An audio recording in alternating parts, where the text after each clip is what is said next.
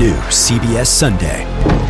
You collect rewards, right? This is how I make my living. When something is lost, Everyone's looking for something. he finds it. You strong swimmer? So so. So so. So so's okay.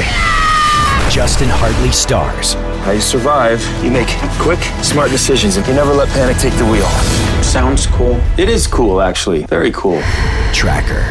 New Sunday on CBS and streaming on Paramount Plus.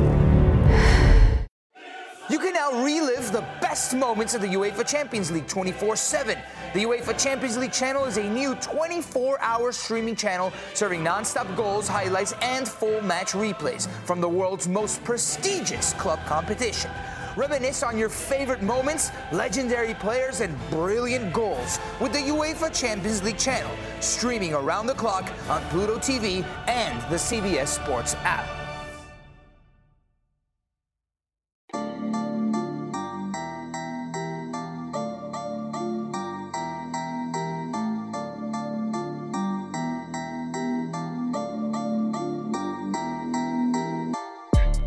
Today on the Illini Inquirer podcast, we'll preview Illinois and Minnesota. Ryan Burns, GopherIllustrated.com. Uh, we'll break down the Minnesota Illinois matchup and break down PJ Fleck's boat rowing Minnesota Golden Gophers, a good football team and an arrested football team coming off their off week.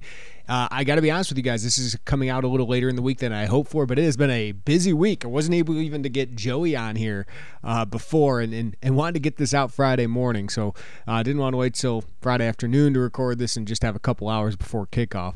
Uh, but it has been a very busy week. We jetted to Minneapolis for Big Ten basketball media days. We've had a lot of media availability. And Thursday, we had a tour of Ubben Basketball Complex, the renovated Ubben Basketball Complex. And I should say, still under renovation uh, because they still got some work to do there. But uh, we also had a press conference announcing, yeah, we did have it right here, a, a new wrestling facility. So, uh, two things I want to hit on first, and then I'll, I'll do a little preview of Illinois and Minnesota myself uh, after we hear from Ryan Burns. But just a few thoughts on those facility things. Ubben is great, man. Uh, it, it is great. Um, so much more space for activities, right? So much more space for everything. Uh, it's like Smith Center in a lot of ways. Uh, I think Josh Whitman said it's the same architect, uh, but state of the art in, in everything. But the key here is more space, more space. The weight room is far bigger. They couldn't get the whole team in the weight room there before. Now they can. Uh, the recovery areas, they have all the new latest cold tubs, hot tubs, uh, you know, underwater treadmills.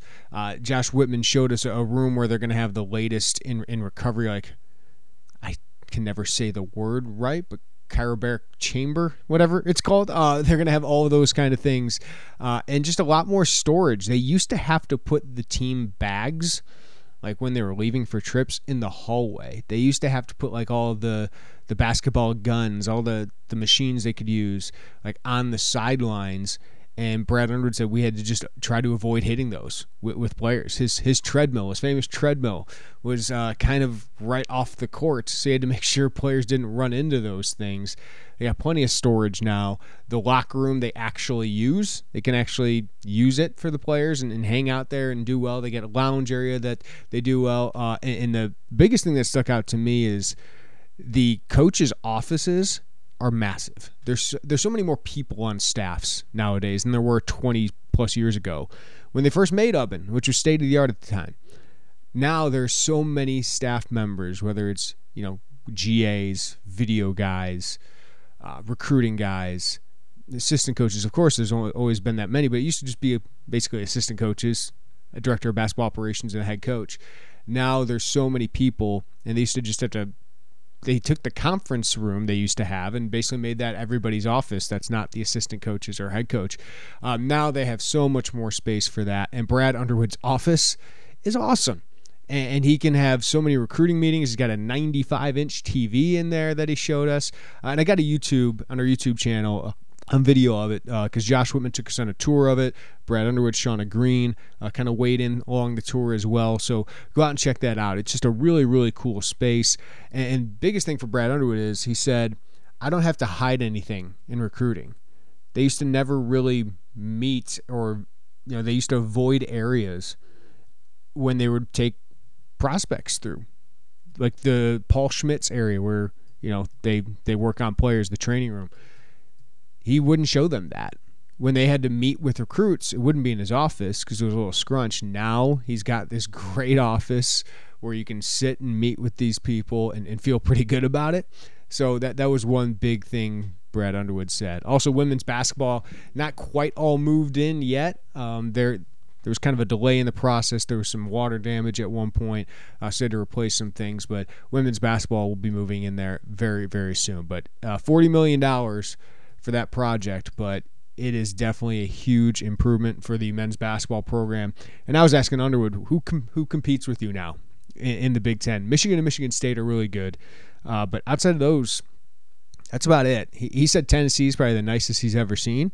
Uh, so obviously Illinois, one of the best in the country in the facilities race right now, and and Josh Whitman took care uh, uh, of those two programs.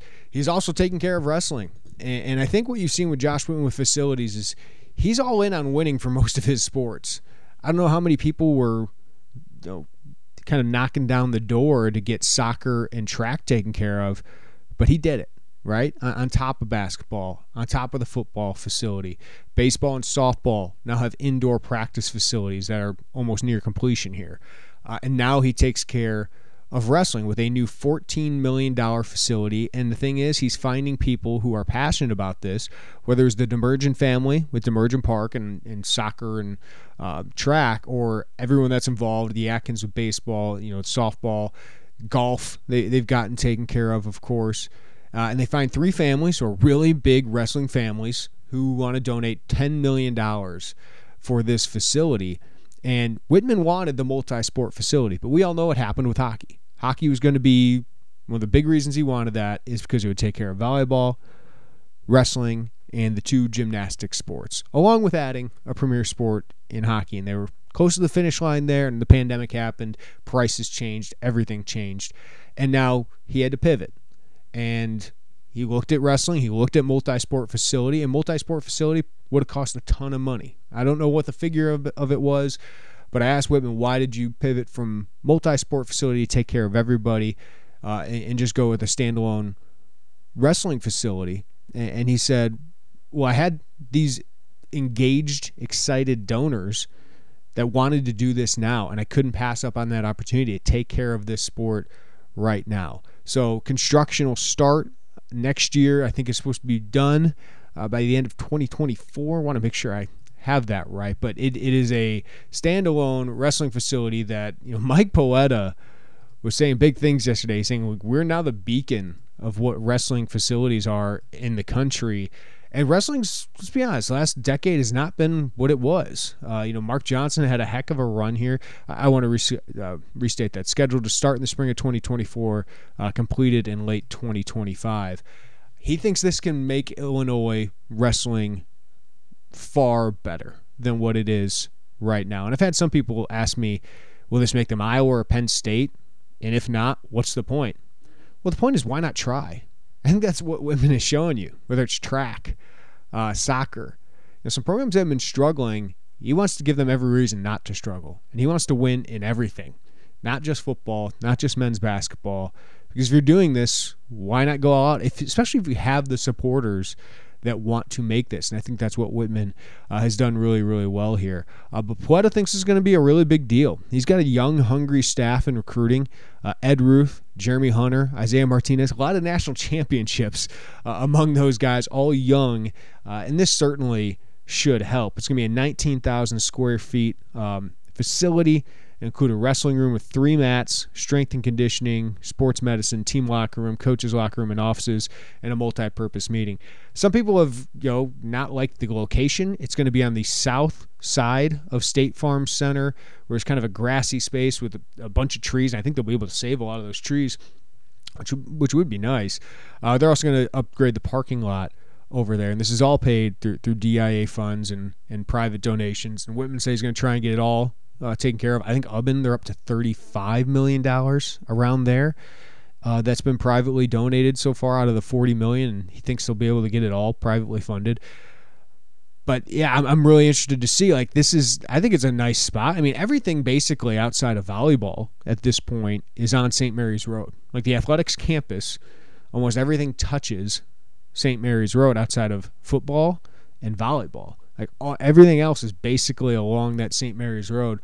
And I know some people, I, I think because State Farm Center is such like a hallowed ground, I know the original, you know, architect kind of planned everything that way, but it, it makes sense, especially with wrestling competing now at State Farm Center. It won't be attached, but that's a very small walk over to uh, State Farm Center to to move everything that they need over there. So that makes uh, some sense. But uh, a big deal for the Illini wrestling program. So it'll be interesting to see how that impacts recruiting and how a new young staff impacts recruiting as well.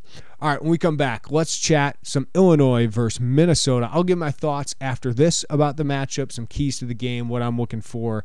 But coming up next, let's get a breakdown of the Gophers from Ryan Burns of Gopher Illustrated. The baseball season is in full swing, which means you need to listen to Fantasy Baseball Today, part of the CBS Sports Podcast Network. Join Scott White, Chris Towers, and me, Frank Stampfl, every weekday as we recap every player from every game. We'll talk waiver wire ads, drops, players to trade for, prospects who could make an impact, and everything in between. Make sure to download and follow on Apple Podcasts, Spotify, the Odyssey app, and everywhere else podcasts are found. It's the NFL offseason, but on Pick Six, part of the CBS Sports Podcast Network, the football season never stops. Host Will Brinson, John Breech, and Tyler Sullivan are joined by analysts like Brady Quinn, Leger Douzable, Katie Mox, and RJ White to keep you in the loop on everything happening around the league. Whether it's free agents signing with new teams, the all important NFL draft, or schedule release day, Pick Six has you covered. As the face of the league changes with every team move and player pickup this spring, Pick Six is a must listen. Download and follow on Apple Podcasts, Spotify, the Odyssey app, and anywhere podcasts are found. Welcome to my guy Ryan Burns, Gopher Illustrated, and, look at us, Ryan, covering a big Big Ten game uh, in, in mid October here. I know Minnesota's been pretty good under PJ Fleck the last couple of years. Uh, Illinois is not. Illinois went into Minnesota and, and got a win. Uh, but did you think in 2017 uh, we'd be talking about two of the the Big Ten West favorites here? Uh, in no, no, I did not. Or like this is a monumental game in the Big Ten West. If you look at the scope of it, like Minnesota has to win this game if November is going to matter for them. That's like if you were to have told me two months ago or even a month ago that would have been the case, I would have laughed at you.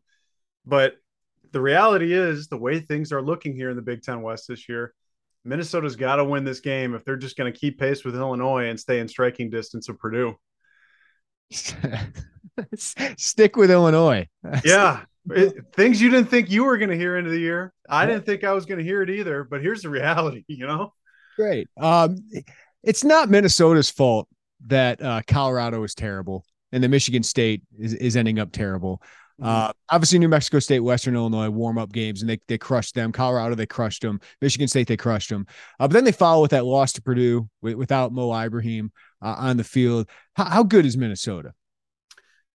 Yeah, that's a great question. Um, because September they just absolutely throttled everyone, and it wasn't even close. I mean, like you said, Colorado's a bad football team, arguably one of the worst in Power Five. They've already fired their head coach, and it's strange to say. Then former fired offensive coordinator Mike Sanford from last season for Minnesota is now the interim there. So maybe something about falling forward uh, is the Mike Sanford uh, scenario there. But Michigan State, they were ranked coming into that game against Minnesota turns out in a couple of games since, maybe this isn't the year for Mel Tucker. And then last or two weeks ago, before the bye week, everything that could have gone wrong for Minnesota went wrong in that game. I mean, Mo Ibrahim was a game time decision. He warms up, looks fine, doesn't go. They wanted to give his ankle an extra week. PJ Fleck said on Monday he's going to be ready to go. But the issue is you go from Mo Ibrahim, and this is obviously a very run centric offense. You go from Mo Ibrahim to Trayson Potts and Bryce Williams, who had been pretty good in the first month of the season. They force zero missed tackles on 20 carries. Mm. Like that's never going to win you a football game in the Big Ten. And even with that, Minnesota misses a 28 yard field goal in the first half. That can't happen. And then they have one of the worst plays I've ever seen from a pass catcher where Gophers throw an RPO slant, hits the receiver between his numbers, jolts off of him in the end zone, and goes to a Purdue guy for an interception. That would have tied the game and given Minnesota some momentum in the halftime, and it just doesn't work out. I mean, I'm, I'm telling you, everything that could have gone wrong in that game for Minnesota did. And you don't deserve to win the football game. Then that's why Purdue comes away with it. But how good are they?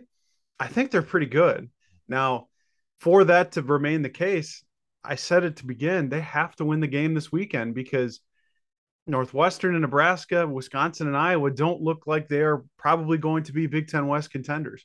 Well, he already played Purdue, who's got a pretty good schedule for them running out here for the rest of the rest of Big Ten play. And Illinois just beat Iowa and Wisconsin. So if you're going to remain a good Big Ten West team, you better win the game this weekend. Yeah. Um, this is a really good Minnesota team. And I, I feel like that Purdue game was kind of like the Indiana game for Illinois, where mm-hmm. they found a way to lose when, when they should have won. Um, but offensively, uh, Kirk Ciarrocca is is back, and um, yeah, he he had great first couple years with, with PJ Fleck. Uh, goes to Penn State, didn't work out there. Was an offensive analyst last year. Uh, what what is him coming back, replacing Mike Sanford? done for the offense, and most importantly, Tanner Morgan, who didn't have a great year last year, and of course, the Illinois game, he really struggled. Yeah, it give them it gives them an identity. I think they know what they want to be. Where the Mike Sanford years of 2010 and 2011, uh, 2021, they really didn't know what they wanted to be, especially in the passing game. It felt like every single week you were seeing a new design or some new routes or just new ideas, and they were essentially throwing anything against the wall with Mike Sanford to see if anything stuck. They had an identity in the running game that never changed. But with Kirk Ciarrocca back, it's been the RPO game is back. Now, it helped in 2019 when Minnesota had two NFL receivers, Rashod Bateman, Tyler Johnson, who are still in the league today. But they have an identity and they know, or Ciarrocca and Tanner Morgan just work really well together. It helps that they had three years together, ending in that 2019. And then Ciarrocca comes back and Tanner Morgan looks like a 40 year old insurance agent and it's his fifth year starting in college football. So he's seen a lot of things. Now, I would also say that, you know, part of the reason why Tanner has looked so good, and I believe Pro Football Focus has him as the number one passing grade among Big Ten quarterbacks so far. And obviously, a lot of, I mean, CJ Stroud, among other ones, there's some pretty good quarterbacks out there. But I mean, he's just been very decisive. And that's where in the passing game, Minnesota has just had an identity. And that's where you know, maybe they don't have the talent among pass catchers, which we're going to find out on Saturday if they can become more consistent because they weren't against Purdue. But Tanner has been a really good decision maker. Um, you know, you, you, look at the Purdue game, he has three interceptions, and you're thinking, so he must have played horribly. Well, I already mentioned one of them. If it would have was a spear, it would have killed the receiver. I mean, it hit him right between the numbers, and then it deflects off for an interception. He's got another one that's tipped at the line of scrimmage and just happens to fall to the linebacker who's sitting in between three Gopher pass catchers, and then he has a third one, which is totally on him. But he has made good decisions, and that's where with Ciarrocca back, I think maybe his processor in terms of going from read A to B to C has much has been a lot faster, and I think Minnesota's benefited because of that. Who's he throwing to now? Uh, update Illinois fans because Chris Autman-Bell uh, obviously is, is out, and uh, as you said, they've had two good ones go to the the NFL with Johnson and Bateman here lately. Yeah, it sucks that Chris Autman-Bell was out because this obviously would have been a homecoming of sorts for the Illinois native. And again, he feels like he's been around forever. He he's going to get a medical redshirt if he wants it, so he would be a seventh year senior if he wants to uh, come back in 2023. But uh, you're going to see a few guys. I think Brevyn Spann-Ford, Minnesota, is actually using a tight end, which uh, they haven't really used one since Max Williams about 10 years ago. But I think Brevyn Spann-Ford is very talented. They've seen Daniel Jackson the last couple of games here as he's returned from injury, been the leading receiver, scores two touchdowns against Penn State, is over 100 yards against Purdue. You're going to see him a lot on Saturday, but they need more consistency from two guys. That's going to be Michael Brown Stevens, who dropped that touchdown against Purdue, and then Dylan Wright, who is the most physically gifted receiver in that room. But it's about him consistently playing to that. He's 6'3, 200 pounds, can make any catch that you can possibly imagine, but it's getting him to play to his 6'3 getting him to play to his athletic measurables. I mean, when he shows up, it's a different Minnesota pass catching crew, and they can do a lot of different things. When he doesn't show up, things like the Purdue game happen where he just completely disappears. So you're going to see a lot of different guys catch passes from Minnesota. There really isn't that alpha type of receiver now that Chris Autman-Bell's not there, but they're going to throw it to four, five, six different guys on Saturday what was surprising last year, Ryan, is, is how Illinois was able to slow Minnesota's rushing attack because it felt like whoever they put in there behind that those big offensive linemen uh, mm-hmm. was getting 100 yards. Uh, but Mo Ibrahim is back, one of the best in the Big Ten, along with Chase Brown, of course, one of the best rushers in the country. What is him coming back done for that rushing attack and and this offensive line? Like they've replaced a lot of guys, but they see, still seem to be pretty dang good. He's the most important player on this team. And I say that knowing Tanner Morgan, the fifth year starter. I say that knowing center John Michael Schmitz is a Rimington candidate. Uh, Chris Autman-Bell, very valuable, but in a run centric offense like Minnesota is, and how good Mo Ibrahim is, this is just a very different team when he's healthy. And you saw that against Purdue. Now, the expectation, like I said, is he's going to play. Suffered an ankle injury against Michigan State, was a game time decision two weeks ago before uh, Purdue doesn't go. Minnesota has a bye week, should be ready to go. But I think, I mean, I think he and Chase Brown are two all Big Ten running backs. I, I think not enough people coming into the season were talking about Chase Brown. I think they are now with what he's been able to do. But I think they're very similar players where Mo is the king of yards after contact, the yards specifically after first contact, where maybe he has a guy in the backfield on him. And instead, you know, he makes a miss. So it's second and six instead of second and 12. Well, for an offense like Minnesota that's maybe not incredibly pass oriented, that's huge. And I also think he's the king of falling forward. I mean, whether it's a, a second and short, third and short, fourth and short, he's able to get you those extra yards where second and eight versus second and five, and this offense is incredibly valuable. Now, where I think Chase Brown definitely has the advantage is Chase can end it. And that's what PJ Sec PJ Fleck said on Monday was you know, if Chase Brown gets in the open field, he's gone. Well, if Mo Ibrahim gets in the open field, he's not going to be gone, and that's okay. But again, Mo is a guy that has over 600 collegiate carries at a Power Five level. He's averaging 5.7 yards per carry. Like this is not a fluke.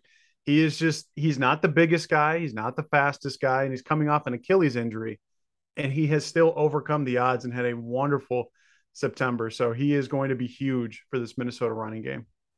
All right, defensively, um, what was it? The 2018 Illinois put up uh, 55 points against Minnesota. There are a lot of fans that are very happy about what Illinois did to Minnesota that day because you got Robb Smith fired, who's now at Duke, and now you we uh, you brought in the Joe Rossi era at Minnesota. So I think there are a lot of Minnesota fans who are thankful for that drumming in Champaign. Yeah, I was gonna say it ended up a good thing. What has made this defense so good? What has made him so good as defensive coordinator? Yeah, I mean, him and Ryan Walters, who again I have a ton of respect for. I get a lot of crap here in the Minneapolis market because, um, you know, I like to talk about you know the Big Ten, and I, I will continue to say Ryan Walters, future Colorado coach. so I think what he has done there in just a couple of years has been tremendous. And there's not enough people talking about him as a Broyles Award guy. But I think a lot of people could say the same thing about Joe Rossi. And what makes the Joe Rossi defense so good is they limit explosive plays. In 2021, there was no better defense in college football limiting explosive plays than Minnesota. Now in 2022, it's I would imagine they're still a top 10 in that category, but that's what they want to do to you. They want to make you go 8, 10, 12, 14 plays down the field because eventually they believe you're going to make a mistake. And they're also pretty good at stopping the run. Now that wasn't the case last year and I can assure you, Joe Rossi is well aware that Chase Brown had over 100 yards after contact against him last year. Uh, it's something to where Minnesota is going to have to swarm around the ball, make sure that no matter whoever the quarterback is, DeVito or uh, Artur, what is it, Sitkowski? Yeah. yeah. You know, they're going to have to make him beat him. But it's stopping the run and getting off the field on third down. Coming into that Purdue game, Minnesota had allowed six third down conversions all season. And I think Purdue in that game went something like four for 13. So Minnesota's been really good on third down all season long. But if Chase Brown is going to continue to grind those yards after contact, which you know, like I do, he leads the Big Ten in that category, might be a little tougher day for Minnesota.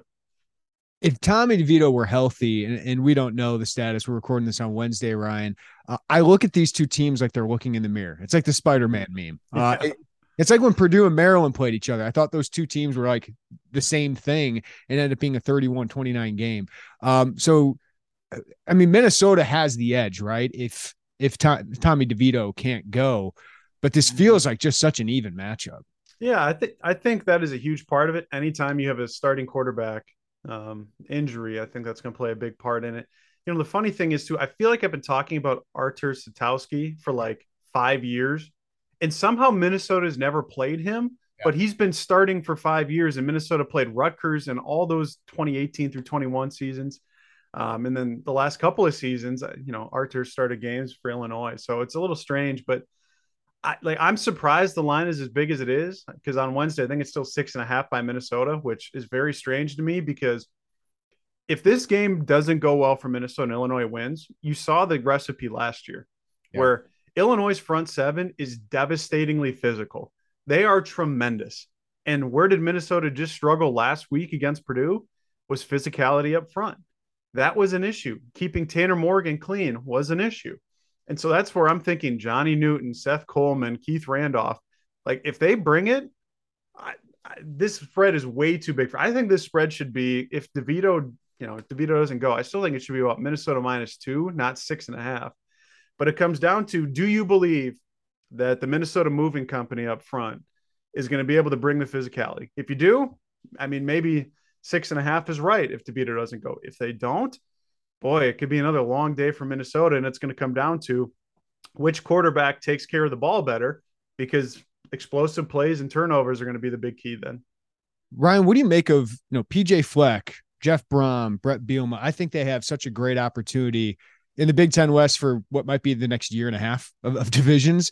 Um, but given Iowa, Wisconsin, Northwestern, Nebraska all struggling, uh, how is PJ taking advantage of this opportunity?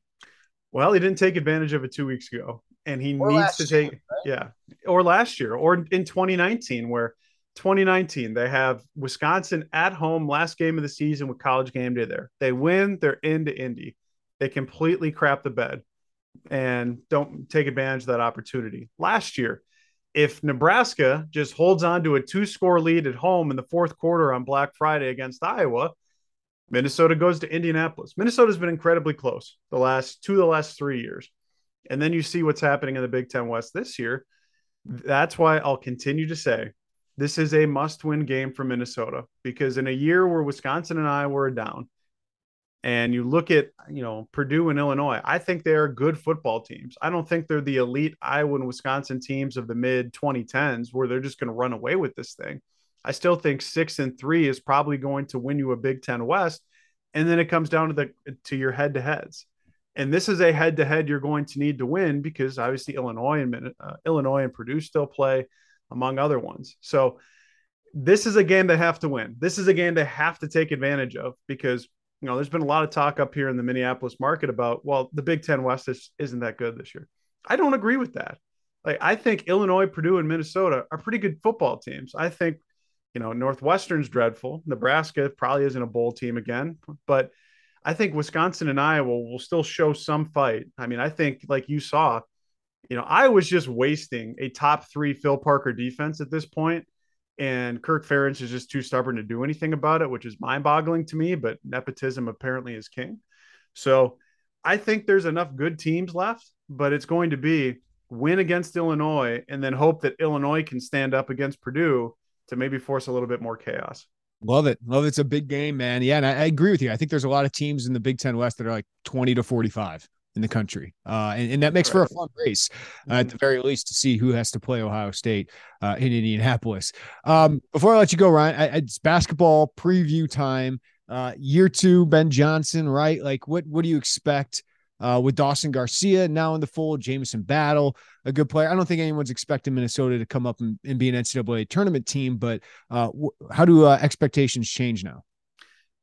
Yeah, uh, well, I hope you enjoyed your time in Minneapolis because, according to the Jeff Goodman tweet, nobody enjoys their time in Minneapolis, and heaven forbid the coaches have to get off their private jets here for, for six hours and go I to the Target Center. My time um, in Minneapolis. I'll tell you, there were a lot of there's a lot of angry people about that tweet uh, up here in Minneapolis because especially when you were here yesterday, it was like 82 degrees in October. Right. I got off the plane, Ryan. I'm like, man, I never thought I'd come off the plane from Minneapolis and have a 20 degree job in Illinois. Yeah. So, uh, you know, with the basketball team, it comes down to what do you think about Jamison Battle and then how does Dawson Garcia acclimate himself? Because Dawson Garcia was tremendous at that Marquette as a freshman, goes to North Carolina, doesn't work out there, some family issues off the court transfers back to Minnesota. Now it hurts that they lost a couple of key contributors that were going to be depth guys, potential starters, and Parker Fox as I, Isaiah Ihnen.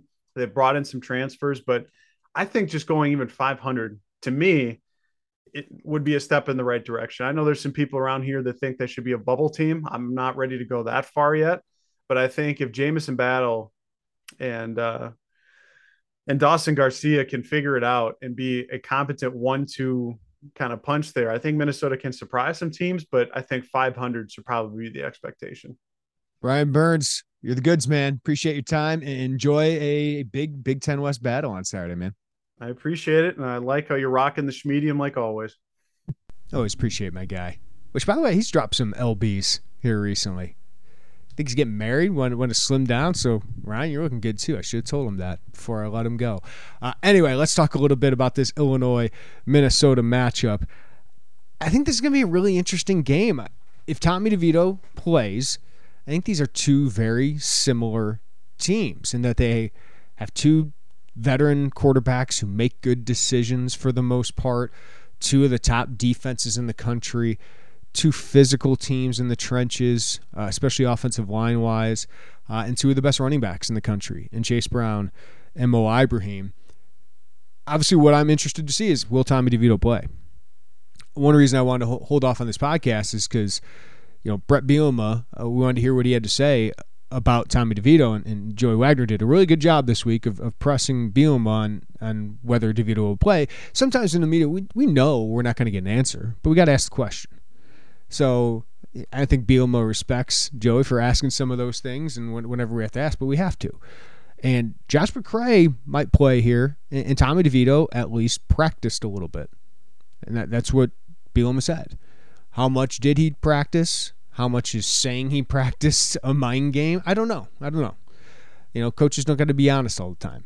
But there seems to be a chance that Tommy DeVito will play, and I think that would make a huge impact if if he is healthy. But that's going to be the, the most interesting thing to watch, of course. But I, watched a couple of Minnesota's games. Michigan State, which is a very bad team, uh, that's not Minnesota's fault. Like the first four games, Minnesota didn't play a very good opponent. Michigan State was supposed to be good, so I wish we would have learned a little bit more about Minnesota. I think the RPO game, Morgan, very good against Michigan State. Um, but Michigan State just is a mess right now. It's not not Minnesota's fault that Colorado's a mess either. But watch the Michigan State game, and, and then I watched the Purdue game, and, and, of course against Purdue they're without Mo Ibrahim.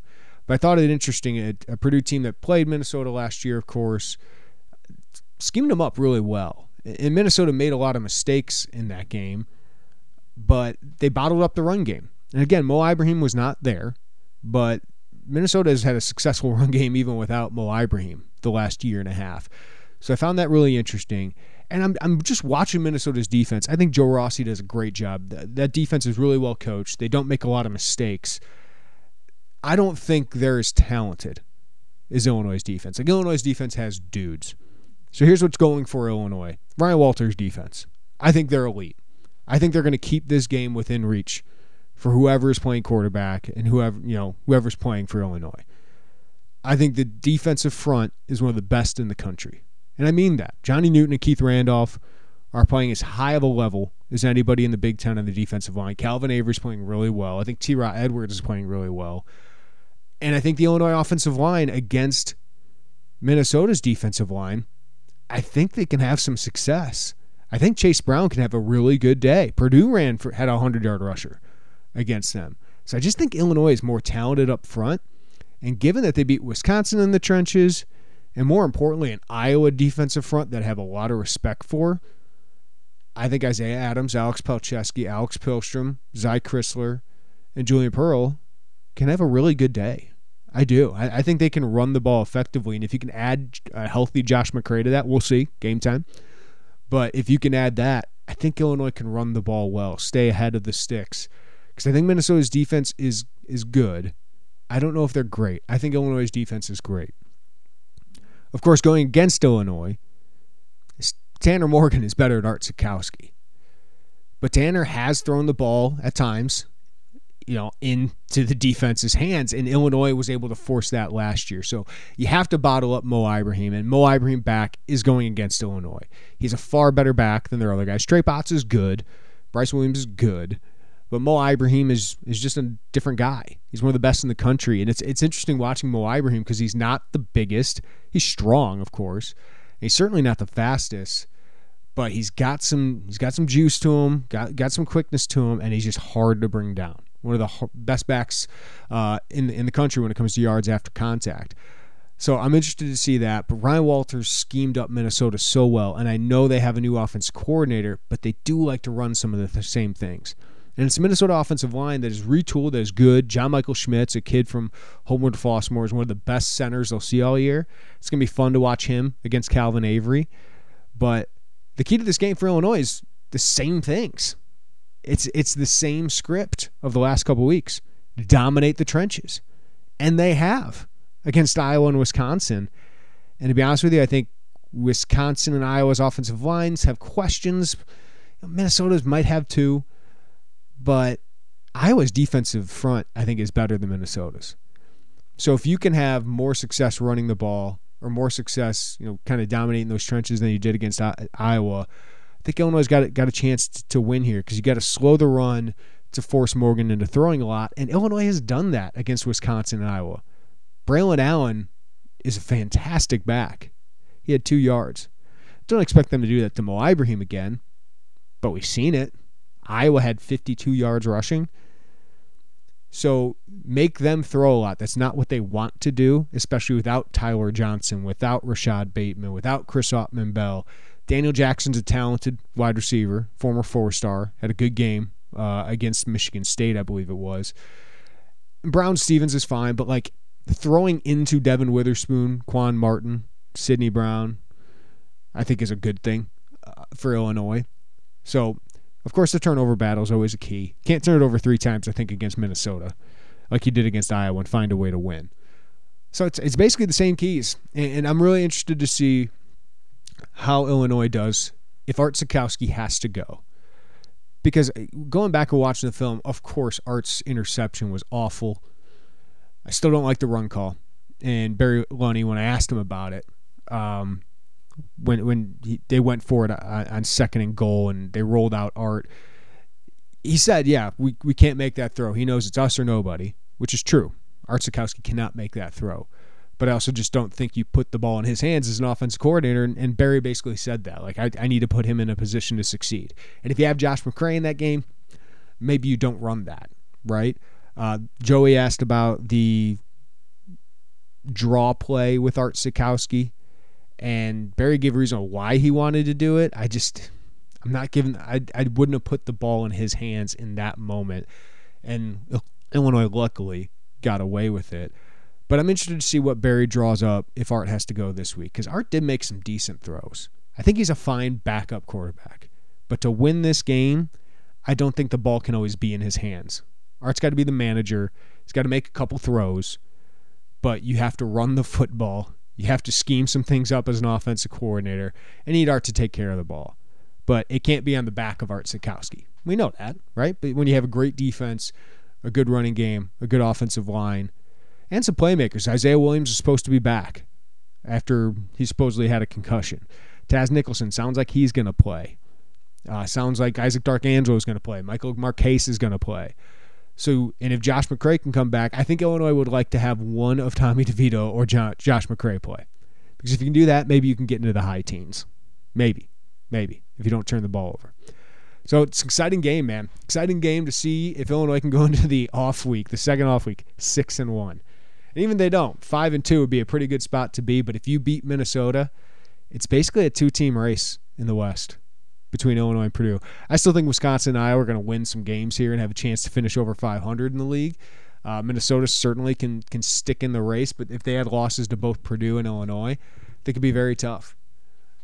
Who would have thought Illinois would have this opportunity standing in, in front of them? And even if Illinois loses this game, uh, they can find a way to be in the Big Ten race. Um, Indiana loss hurts though but you have a chance. You have a chance, and I think the defense and the run game are going to continue to give a chance. It's why Wisconsin won so many games all those years. It's why Iowa's won so many games all these years. You got a couple things you can rely on, and I think this is a huge proving ground for both teams. Uh, Illinois also has a couple official visitors to JUCO offensive lineman Keyshawn Blackstock, one of the top junior college offensive linemen in the country. He's gotten offers from everywhere this fall. And then Desmond Schuster, who's got an Illinois offer, no other offers. Both those guys on official visits. I think what that tells you is Illinois is definitely going to add some uh, experienced offensive linemen, whether it's the JUCO market, whether it's the transfer portal in this offseason, and they have a great sell, especially to JUCO offensive linemen. I mean, they're getting Blackstock in his first official visit, probably because of their success with Isaiah Adams and Zy Crisler. And with Pihlstrom and Palczewski definitely gone, and with potentially Adams being an NFL guy next year, Julian Pearl, like I think Adams is playing his way into potentially a one and done at Illinois. At least Illinois thinks he could be. Um, so I think they're going to add two more guys because remember the reason that Bret Bielema got in trouble last year because some people took him out of context or, or didn't understand. Maybe he didn't explain it well enough. But before the Penn State game, when you're saying I don't have anybody in the second string or anybody in those classes that's helping me, that's still a problem for Illinois, right? The, the classes of 2019 to 2021 for the offensive line recruiting outside of Slaughter Pearl right now just aren't ready. And we'll see if Josh Kreutz, Zach Barlow, Josh Gesky get there. But you don't want to play redshirt freshman offensive linemen. So even though I think Hunter Whitenack could next year, Joey Okle, I think they're high on. Most of these guys you need to sit a couple years. You see how Iowa is struggling with redshirt freshmen. Uh, Wisconsin in recent years has struggled a little bit more up front because they've had to play some redshirt freshmen. You don't have to do that. So if you can get two more veteran guys, and Blackstock is awesome. Blackstock's awesome. Schuster, I think, is more a little bit like Zy Crisler. He's got three years of eligibility, uh, and uh, I think he'd take some more development, but Illinois definitely wants to load up more on the veteran market up front, like O line, quarterback, probably DB, and D line are, are the big ones you need to add some veterans after that season. Uh, but that, that's a topic for another day that we can dive into. Uh, but they also have a bunch of 2024 targets. I wrote about it on the site. You can check that out at IlliniInquirer.com. Check out our preview and picks. We are split this week on whether Illinois will win or not. I got a better feeling than I had earlier in the week. So, yeah, you can go check that out at IlliniInquirer.com. I'll just tell you, I haven't won. Why not? Why wouldn't you believe in, in Ryan Walters and Chase Brown and – what Bret Bielema was doing. I, I, think Minnesota got a lot of respect for what they're doing in the program. Like I tell a lot of people, you don't have to like PJ Fleck, but you got to respect what he's doing. I think they're really well coached. I just think Illinois is more talented. I do. And, and Tommy DeVito being out is huge. If Tommy DeVito were in this game, I'd feel pretty confident about Illinois. But I just look in the trenches, and Illinois is starting to remind you of the Iowa, Wisconsin's. And that's why they have to keep replenishing, keep replenishing because that stuff wins. That stuff wins in the Big Ten when you can own the run game like they have. Like I told Jay Leman earlier in the week, it's like 350 to 50 in, in rushing the last two weeks against Wisconsin and Iowa. It's incredible. That's incredible. If they can keep that up and have a three to one advantage against Minnesota or even a two to one, they got a chance to win this game. All right, thank you as always for listening to the Illini Inquirer podcast. Give us a follow, rating, review wherever you get your podcast. Check us out on YouTube as well. The following there has been fantastic. You can check out the tour of the the Ubben basketball complex up there as well. But everybody have a great day. Take care of each other. Have a fun weekend. Joey Wagner and I will be on here for the live post game podcast. Check us out on YouTube for that. Uh, we'll tweet that out as well and talk about a big game, Illinois, Minnesota. Thank you for listening to the Illini Inquirer podcast. Talk to you next time. Bye, everybody.